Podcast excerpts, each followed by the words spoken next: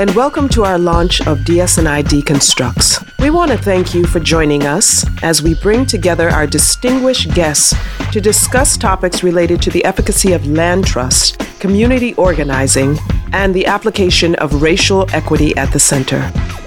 Dudley Street Neighborhood Initiative, or DSNI, formed in 1984. It is a community based planning and organizing group in the Dudley area of Roxbury, Boston.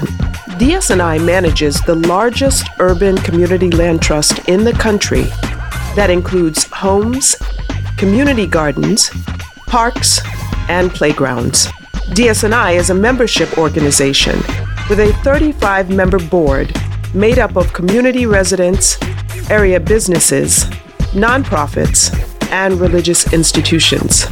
The board helps to guide the work of DSNI, which focuses primarily on economic development, leadership development, and community collaboration, as well as the development of the land trust. In this podcast series, we will engage our guests and listeners to question, analyze, and think towards the futurity of our community and city together. So I'd like to welcome John Smith. He is the current executive director of Dudley Street Neighborhood Initiative. Hi, John. Hi, Farai. You want to share a little bit with us about you and your role with DSNI? Sure. Um, as executive director of Dudley Street Neighborhood Initiative, I basically direct the overall strategy of the organization, especially as it relates to the basically the development of our land trust and the programming, primarily community organizing, um, that deepens our work in the city of Boston around equity.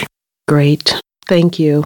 Today, we are joined by Dr. Karilyn Crockett. Dr. Crockett holds a PhD from the American Studies program at Yale University, a Master of Science in Geography from the London School of Economics, and a Master of Arts and Religion from Yale Divinity School. Her career mission is to continue to work at the nexus of civic education, economic development, and urban revitalization. She is also professor of urban history, public policy, and planning at Massachusetts Institute of Technology. Dr. Crockett authored the 2018 book People Before Highways Boston's Activists, Urban Planners, and a New Movement for City Making, which examined Boston's anti highway expansion movement in the 1960s. Prior to her current stint, Dr. Crockett served the city as Director of Economic Policy and Research and as Director of Small Business Development between 2014 and 2018. And we are going to welcome Dr. Karilyn Crockett. Hi, Karilyn. How you doing? I am good. I'm so glad that you could be here with us. So I'd like to just dive right in. Sure. So glad to be here. Thank you both for having me and let me be in the conversation. We are, uh, we have launched our book club on People Before Highways. We are right. using your book and we are very excited.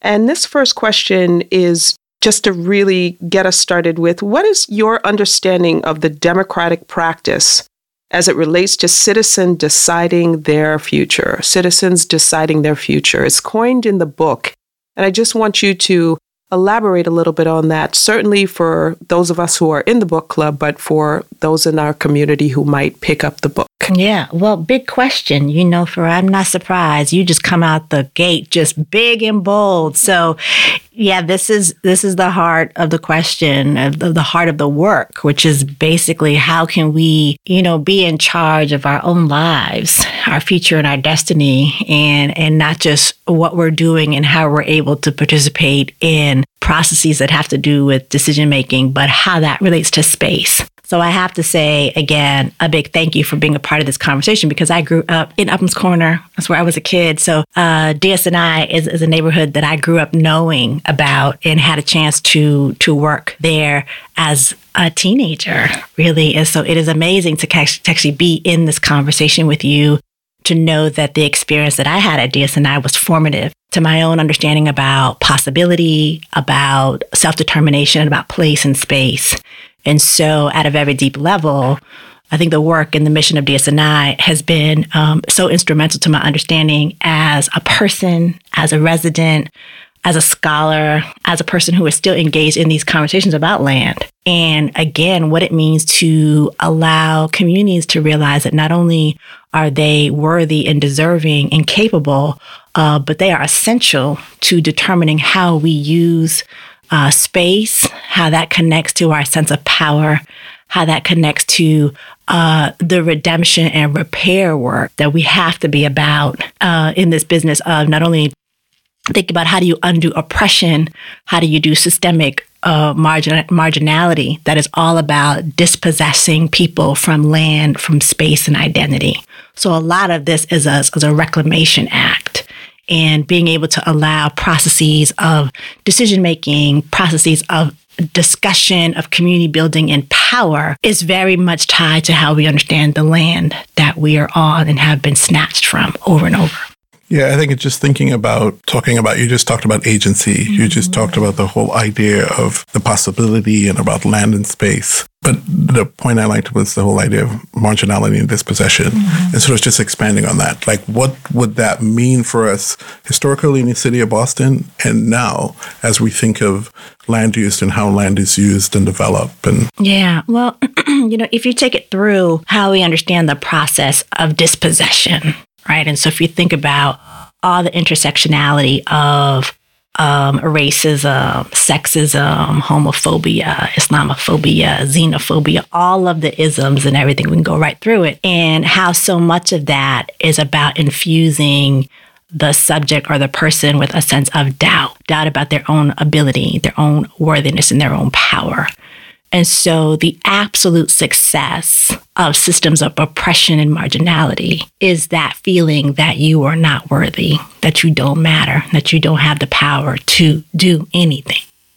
At the deepest level, uh, community building organizations, community organizing institutions like DSNI are able to uh, really call out a powerful North Star because of the, the ability to put that right to actually build up a sense of, again, power, uh, possibility, capability, and strength from the inside out.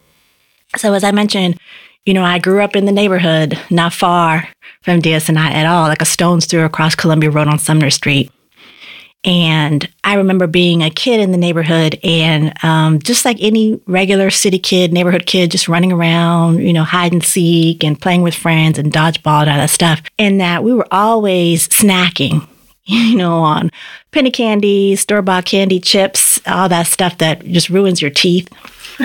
and I remember, you know, just eating like, you know, 25 cent bags of potato chips and now laters and Twinkies eating all that stuff and, and just throwing stuff on the ground.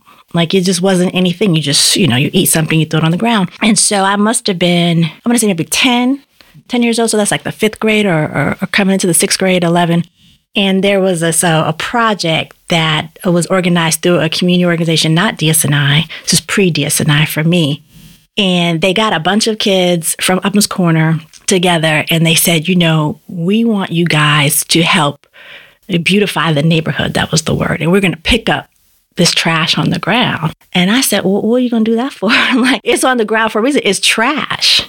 And so as a little person, like a 10, 11 year old person, my mind was already, um, what is the mind of so many kids in our neighborhoods? Like it's trash. You, you take it, you throw it on the ground. There's no consciousness about the fact that you are actually uh, desecrating or you're you're destroying your own neighborhood by something small as like a, a wrapping paper from now or later or Twinkies or something. And that's like the beginning of that that disconnect.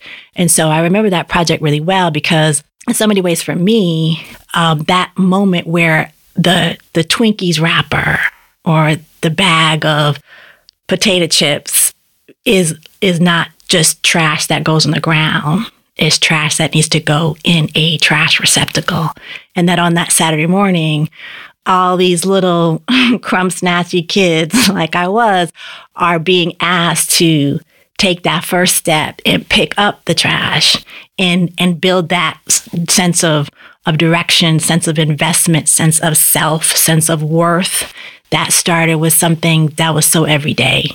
And that was the beginning for me of a path that helped me uh, to learn more about DSNI not long after. And so to think that I could kind of you know, have that kind of a moment like so many of us need, where like the switch flips in a way, switches on.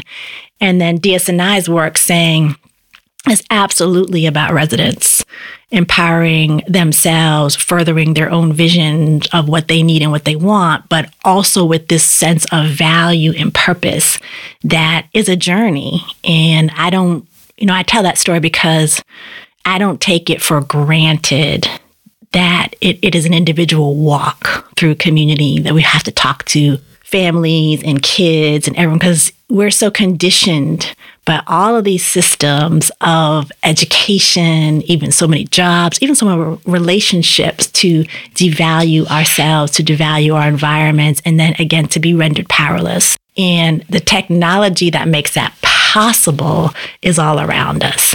So I, I think of DSNI as like an extremely powerful disruptor of what is to help us be really committed to what must be and who we truly are. So again, just sort of commending you. So a very long answer to a short question, but um, it's real for me.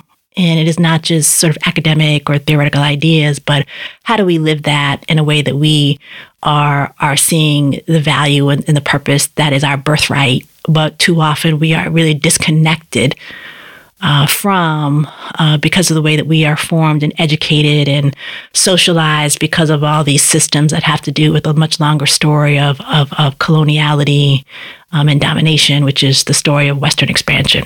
Wow.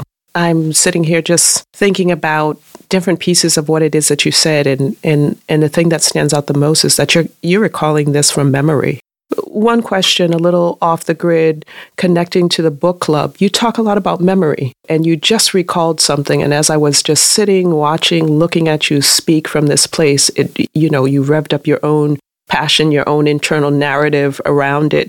Can you talk a little bit about um, this idea of memory and it as an intervention?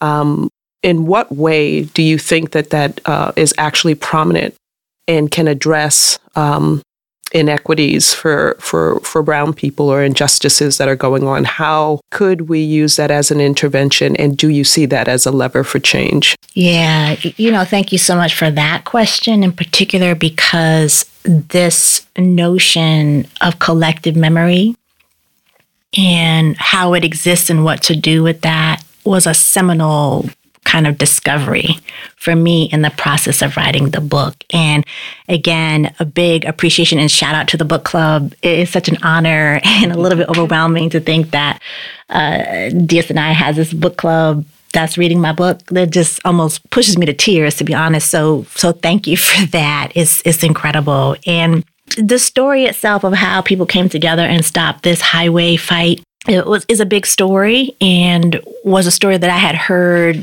kind of as a young person, a little bit bits and pieces of it. It was something that I felt like, okay, you know, this is incredible. So you're going to tell me that people from all over the region came together in the 1960s and they stopped I 95 from coming through the city of Boston. Wow, that's amazing. People are like, oh, yeah, we did that. Like, it was dope. You know, we did this, we talked, we met, and, and it ended over. So, how did y'all do that?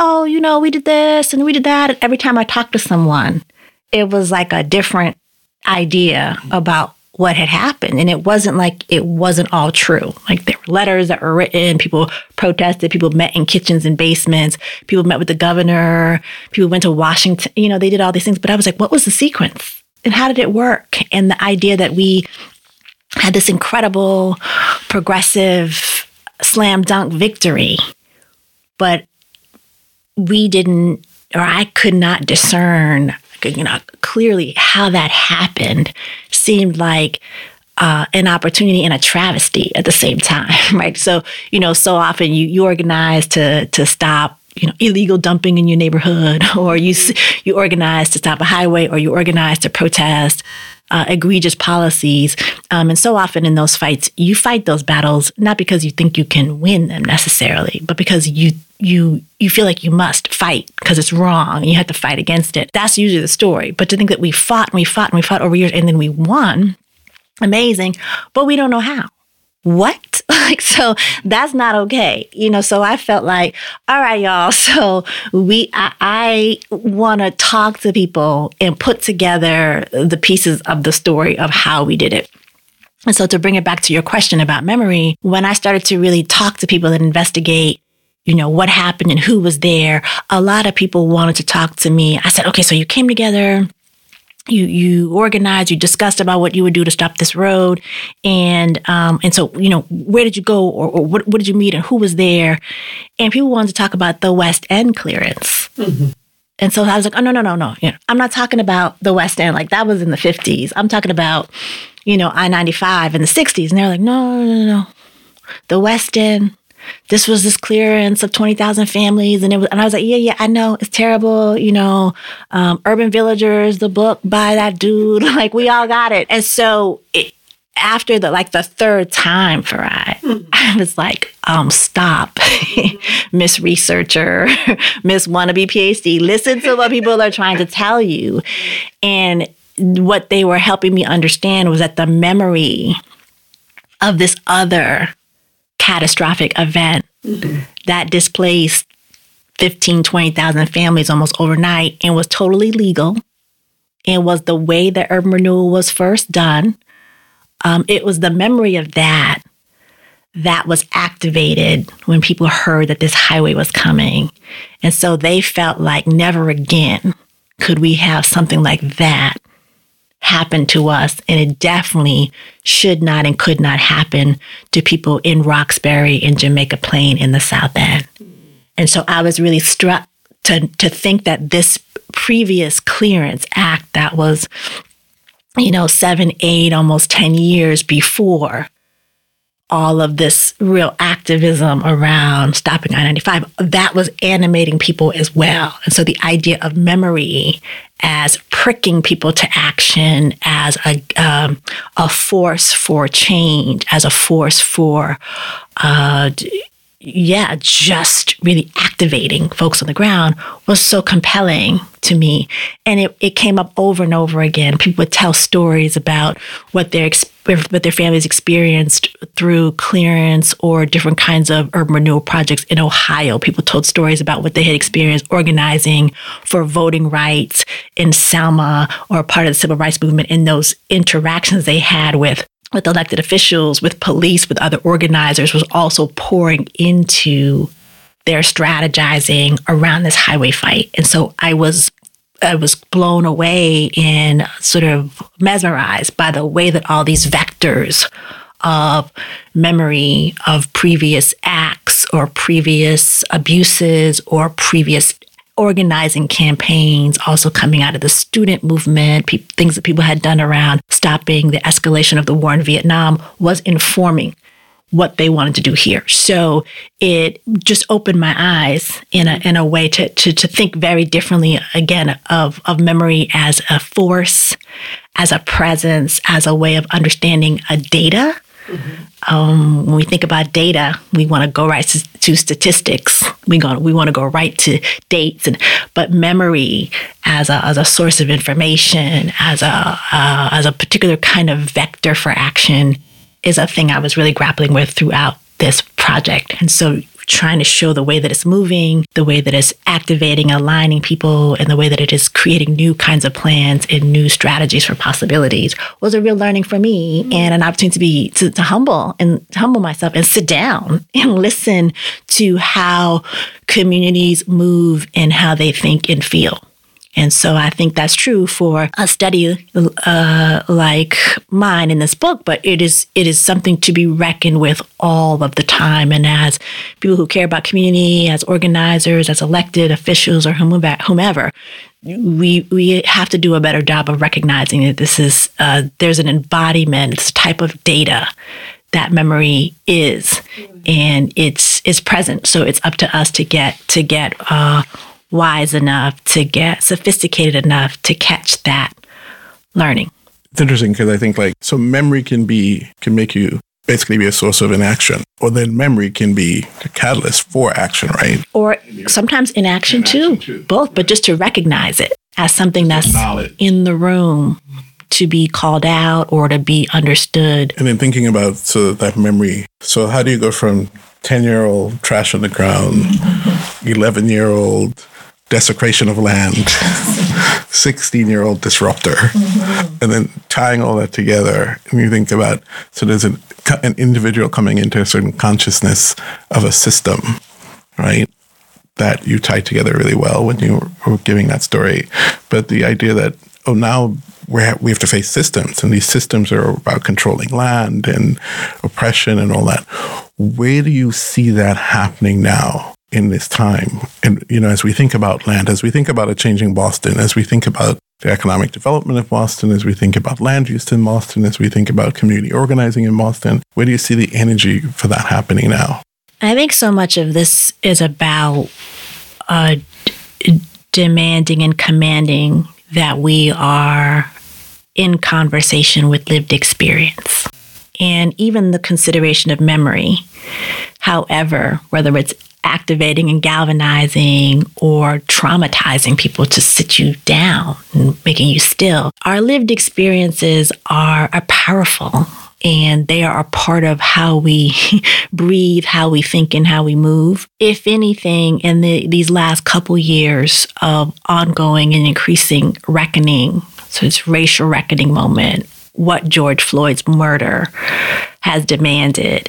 Uh, it has demanded that uh, many, many communities who were not paying attention to what was happening in the streets, to, to, to so many stories that so many of us know and have lived, that everyone was being forced to recognize this moment of lived experience and the crime of the death of this black man mm-hmm. at the hands of the state, at the hands of police. It is really pushing us beyond.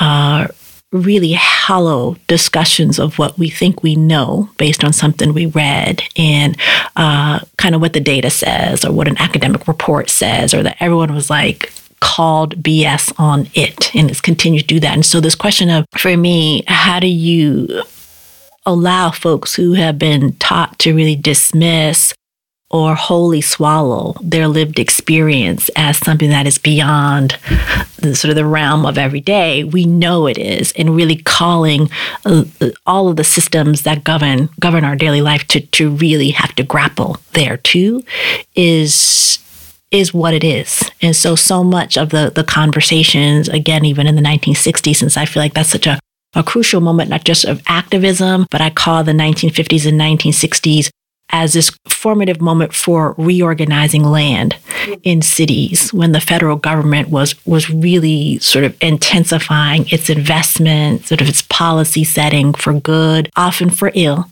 um, in these communities. And so a lot of these lands were being reorganized, our power relationships were being reorganized. And this discussion about lived experience, this discussion about memory, I wasn't part of it even a little bit.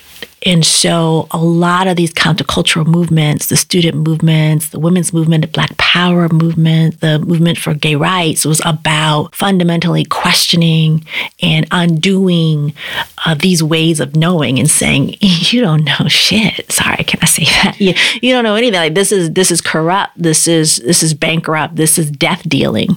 And so the more that we the more that we're able to prioritize the lives of people who are most affected by uh, these kinds of systems and decisions. And so we can see uh, what it is that is at stake and what it is that we need to do different from the perspective of of the government, from the expect from the perspective of uh, the nonprofit sector, the education sector, the economy, DC, down the street, all of that. It is most people in the streets and people who have been left out of those discussions that are now leading uh, our understanding of what is what is necessary.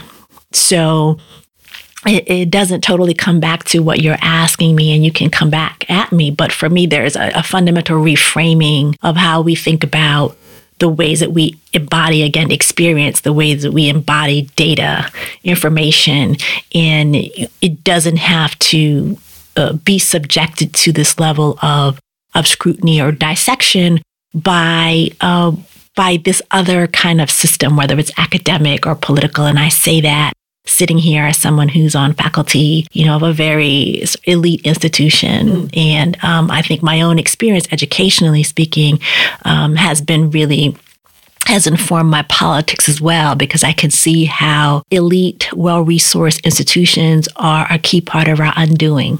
And so, how to question that and tackle that each step of the way uh, as a fully grown, you know, professor person who is still that 10 year old who was littering on the street and, and recognizes that, you know, these uh, systems are these valorized, uh, rarefied places are still a big part of the problem. And they have to uh, come into account for getting it right and giving us the tools that we need to rebuild and repair because we can tell them what we need. That that's so that's that's dead on and, and you must have known where I was going with the, the questioning. I want to see if you can help us, Tisa. You know, how do we address all of these movements, in particular with what happened with George Floyd and, and speaking specifically around anti blackness, for instance? How do we address the anti blackness that's perpetuated by the intersection of state, local politics, and land use planning um, or corporate control? Do, do you have any? You know, I know we were talking a little bit about memory and that as a lever for change by in that it activates people. As someone who has been right at the political level um, in academia as well what might be some policy based things or some structural things that you you might say we we should be focused on? What do we need to be telling the new Wu administration that they need to be focused on? Well, you've already done some of it right there, just even in the framing of your question. This calling out of anti black racism as a bullseye target is is an awakening moment. Not for everybody, because some people have been saying that for a very long time, rightfully so, but that there's a much broader consideration of what that is and what that means. Um, I was just talking about this with my students the other day. Uh, however, you feel about the Biden Harris White House, you know, that's your business. But to have a moment where President Biden himself has spoken directly to white supremacy or anti black racism, I cannot think of another moment where the president of the United States could use those words. Mm-hmm. And granted, there could be speechwriters and whoever is saying, you got to say this, fine, but that there is a level of, of conversation and debate and uh, discussion that we're in that is unprecedented in some ways. Now, what that must do is command us to to act and call that out. And so this discussion, the question that you raised essentially about what are the policies or the strategies to not only call out anti-black racism but dismantle it, what does that look like is the question. And certainly when I was most recently in City Hall uh, last year as appointed as, as the chief of equity, as the city's first chief of equity, that was a big part of my mandate, which is to say, how do we embed equity in all of the city's key uh, policies, plans, and regulations? And for me, the first step was uh, inviting people into a deeper conversation about what equity even is, mm-hmm. because it is a word that people like to use a lot, and we mm-hmm. kind of talk past each other and we don't know what it means. And so for me, that distinction between equity and equality is key. You got to make that up front. And I understand equity as a corrective action, as something that you're moving towards to drive more equitable outcomes for people, not just what you get on the front, but what you get on the end. How are we driving towards more equitable health, wellness, and well being, security, stabilization for people on the other side?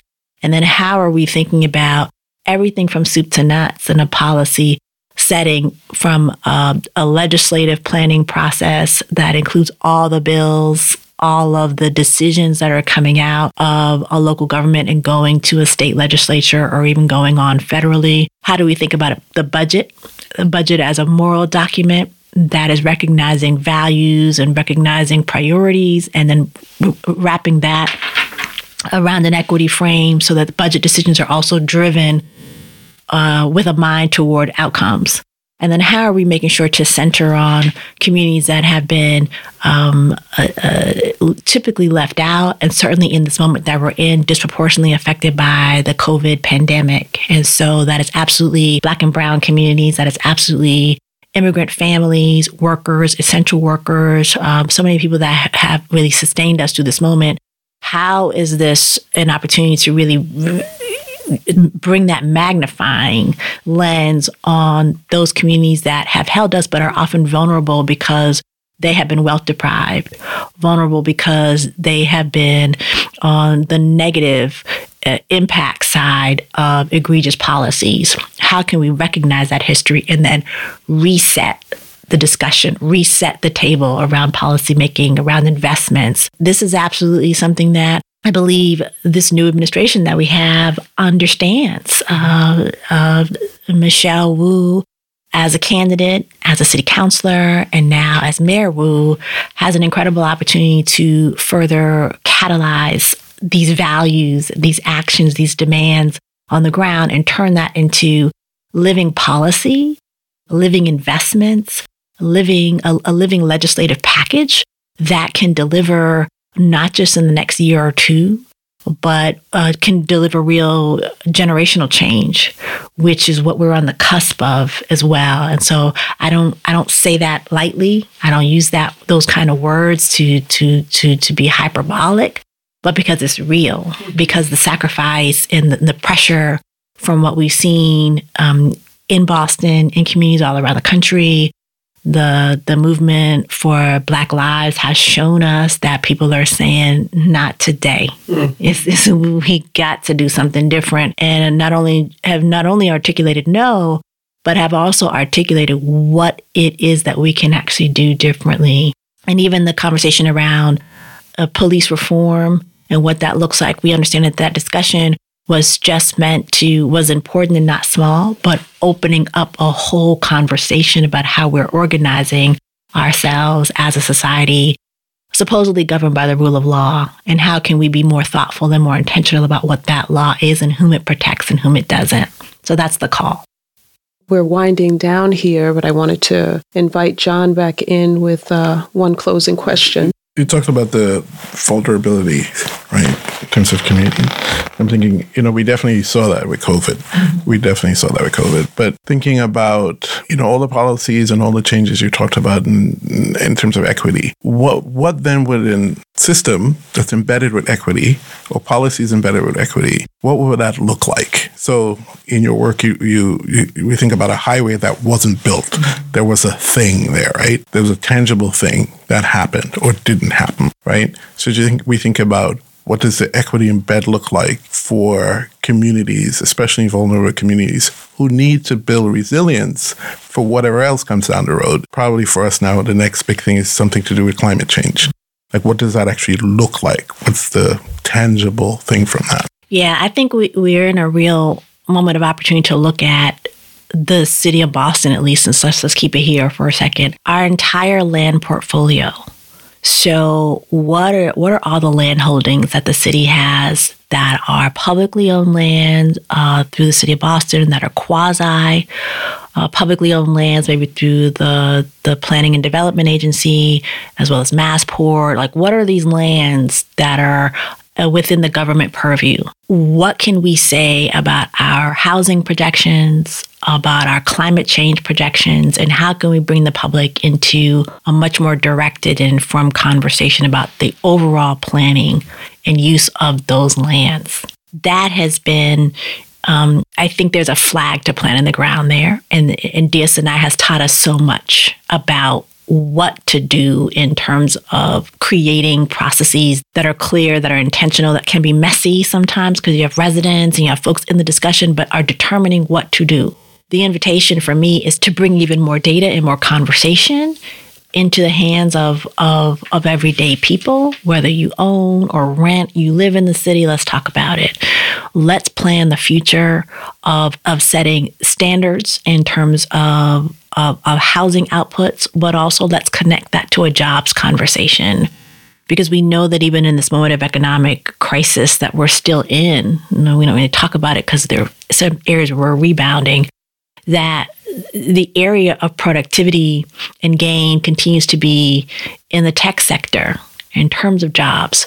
And there continues to be this disconnect between uh, tech opportunities for work and investment and people in the neighborhoods really having access to those jobs, uh, many of which that stand vacant and continue to grow, do not require right, advanced degrees or advanced training. So there's a there's an availability that's there. So I connect these this discussion of land use and development and economic growth through jobs in a way that I feel like is important as we think about the housing question, that uh, to bring all of these discussions into concert because they often happen in different places. Uh, you and I know there's different city departments or agencies, and it is not serving us so well to have conversations that are so disconnected in the government space, but also con- considering what that means for private sector work. So the equity discussion has got to be a real assessment of the land that we have, our holdings, what that means for climate risk um, and sea level rise, which we are so uh, vulnerable uh, to, and then what kinds of real investments will be necessary to address the racial wealth gap. What does that mean when we take a generational approach to it? So that in 50 years' time, if not sooner, we can see some of the impact the the impacts and the outcomes that we know we need right now because we know that if we continue at the same level of sort of blindly making a decision here on this parcel of land or this deal with this company or these jobs here or this that is not going to get us anything or anywhere close to where we need to be. If that target again is about what are we at? 2021 and if we're imagining 50 years into the future, that seems so long from now. I probably won't be here. I don't know. That's oh, I definitely won't be here. you won't be. Okay. I'm going to be here. Longevity. Thank you for I'm longevity. Because that's what it takes. Because when folks were planning for those highways in the 50s and planning for uh, urban renewal, quote unquote, and, and clearance with new housing and all that, that was a 50 year strategy that started and they were very much projecting into into now. And so now that we have seen the aftermath of what we feel like are disastrous strategies, disastrous plans and policies, an incredibly myopic understanding and an impoverished understanding of equity. We have 50 years of data. So we stand at a moment of being able to again look 50 years ahead and whether or not we are here you and I, John, uh, this city will be here. This world will be here.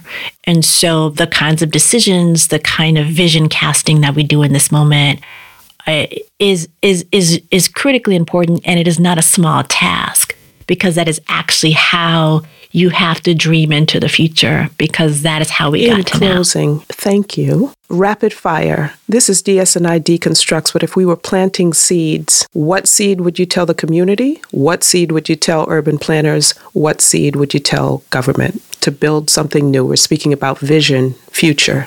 Believe the people. Believe in their lived experience. Believe and invest in uh, visions that are bolder and bigger than what we think is possible because that's the only way we get the change. Thank you. Thank you. Thank you so very much. Thank you. So Thank you both. So much oh, fun. This Thank was you. awesome. Thank you for being with us, Karilyn. John, I couldn't have done it without my co pilot here, holding it down. ED, John Smith, and I am D. Farai Williams. Thank you so much for joining us on DSNI Deconstructs.